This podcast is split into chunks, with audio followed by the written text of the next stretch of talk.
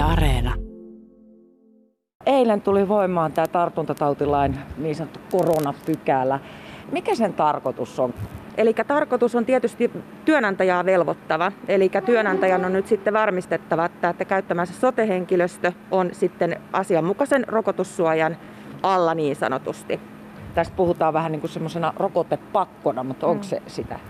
No ihan varsinaisestihan se ei sitä ole, mutta käytännössähän se kyllä on, jos meinaa nyt sotealalla sitten koulutettu henkilöstö jatkaa työskentelyä, eli ansaita elantoaan. No miten tämä käytännössä vaikuttaa hoitohenkilökunnan töihin? No Kymsotessahan se nyt näyttäytyy niin, että ollaan todella alkumetreillä, eli meillä nyt henkilöstöltä kartotetaan palveluesimiesten tai esimiesten toimesta ylipäätään sitä rokotesuojaa, eli onko sitä ja missä vaiheessa, jos rokotesuojan hankkimisen on nyt aloittanut. Eli se on nyt alkanut se työ nyt tänä, tämän viikon maanantaina, eli on vasta alkutekijöissään. Ja 11. helmikuuta mennessä pitäisi tiedot olla kerättynä. Ja mikäli siellä sitten tulee tilanteita, että työntekijä, viranhaltija ei jostakin syystä sitten voi ottaa tai halua ottaa tätä rokotesuojaa, niin työnantaja on nyt Kymsö tässä määrittänyt niin, että, että työntekijä asetetaan tai viranhaltija palkattomalle, eli palkanmaksu keskeytyy. Et työnantaja ei Kymsotessa korvaavaa työtä, sitä velvoitetta ei nyt sitten lähde, lähde tuota noudattamaan, eli korvaavan työn selvitysvelvoitteen nyt sitten on suoraan niin sanotusti pistänyt pois keinovalikoimasta varsin kova linja, mutta näin se nyt sitten Kymsotessa on kuultu linjaton.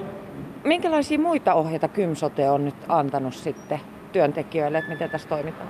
Äh, no ohjeet on oikeastaan, kun on tullut nyt viime perjantaina viimeisin virallisin ohje, eli 28. päivä tammikuuta, niin, niin se on kovin sekava, mutta tota, lähtökohtaisesti työntekijää viranhaltijaa kehotetaan osoittamaan sieltä niin kuin omista rokotu, rokotetiedoistaan, eli omakannasta se oma niin kuin rokotetilanne tällä hetkellä. Eli onko sitä suojaa vai eikö sitä ole.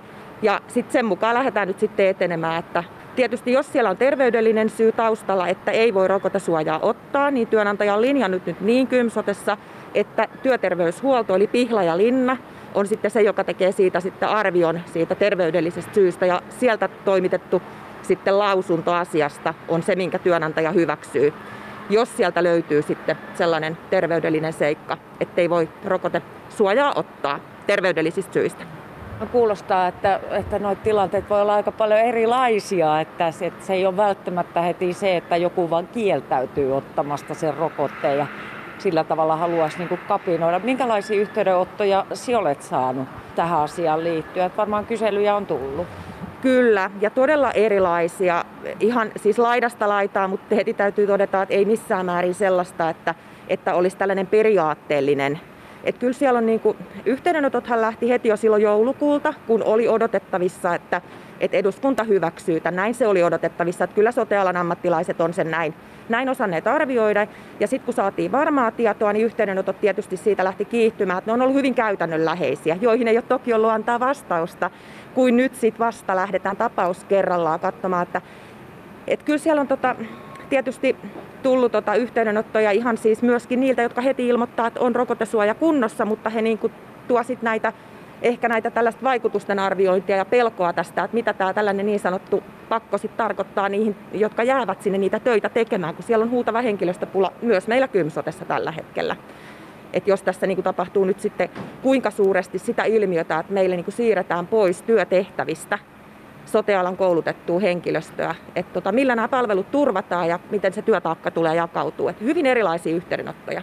No onko sinulla arviota siitä tai peräti tietoa, että kuinka paljon esimerkiksi tehyläisiä hoitohenkilökuntaa niin on, on nyt sitten jäämässä ihan kokonaan pois töistä tämän lakipykälän takia? Ei, ei ole mitään niin numeroita meillä itse asiassa tehyläisillä, ei varmaan kellään tehyssä tällä hetkellä. Että tota, nyt yleinen arvio on se, että että, että se ei ole se suuri isossa kuvassa. Mutta tietysti nyt kun me tiedetään se, että jokaista ammattilaista tarvitaan, kaikki käsiparit on nyt niin kuin tarpeen, että, tämä on nyt enemmän ehkä se, että yhtä, yhdestäkään ei olisi vara luopua,